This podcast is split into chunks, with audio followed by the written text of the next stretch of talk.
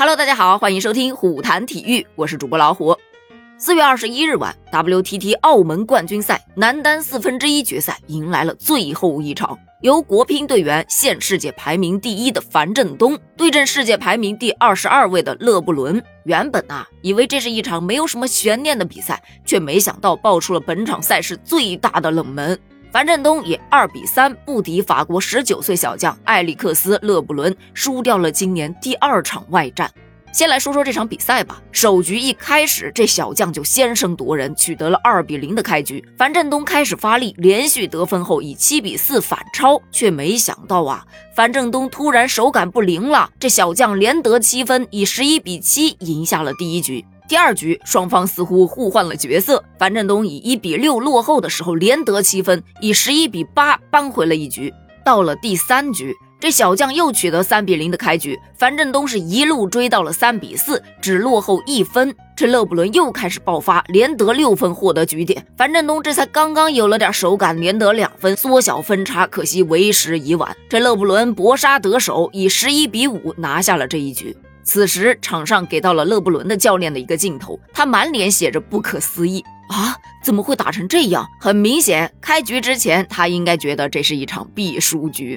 到了第四局，比赛樊振东手感非常的好，取得了八比一的领先。勒布伦是顽强追分，樊振东打出了水平，守住了领先优势，以十一比五又赢回了这一局，再一次扳平了比分。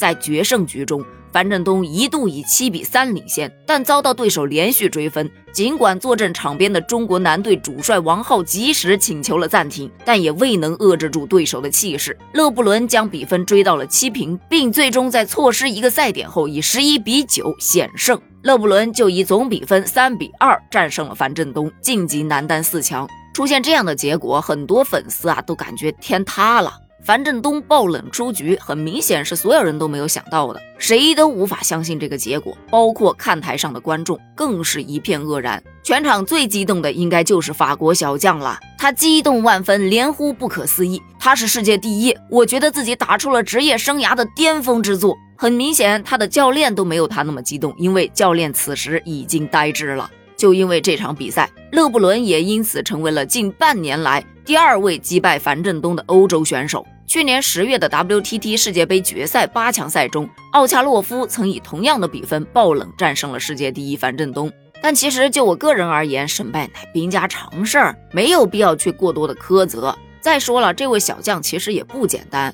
咱们先来了解一下这位爆冷的法国小将吧。在去年初的时候，他的排名还在一千名开外。近两年的时间，他屡次在国际赛事中给名将造成各种各样的威胁，江湖地位是迅速攀升，一度升到了第二十二。他在上周的新乡冠军赛中击败了世乒赛亚军莫雷加德，晋级四分之一决赛。本周他又持续稳定的发挥，这是他个人第三次打进 WTT 冠军系列赛的八强。此番呢，也是樊振东首次跟他交手。当然，很明显啊，樊振东的技战术能力、比赛的经验，无疑都在他之上。反观这个勒布伦，他不仅比赛经验不够丰富，而且打法是很粗糙的，看起来有些球处理的甚至都不合常理，属于是一种比较野蛮的打法。而樊振东呢，一直都是暴力型打法，本就失误率偏高，他需要一颗强大的心理来确保技术稳定性。可能也正因为这个勒布伦的打法不够常规，经常会打出一些意外的球，所以才会让樊振东措手不及。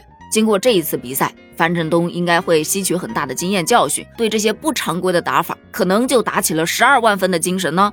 目前 WTT 澳门冠军赛男单四分之一决赛已经全部打完了。四分之一区的勒布伦三比二赢了樊振东，四分之二区的马龙以三比零赢了雨果。所以接下来勒布伦将与马龙进行男单半决赛，希望咱们龙队能够顶住新兴小将的冲击，顺利晋级决赛。咱们就拭目以待吧。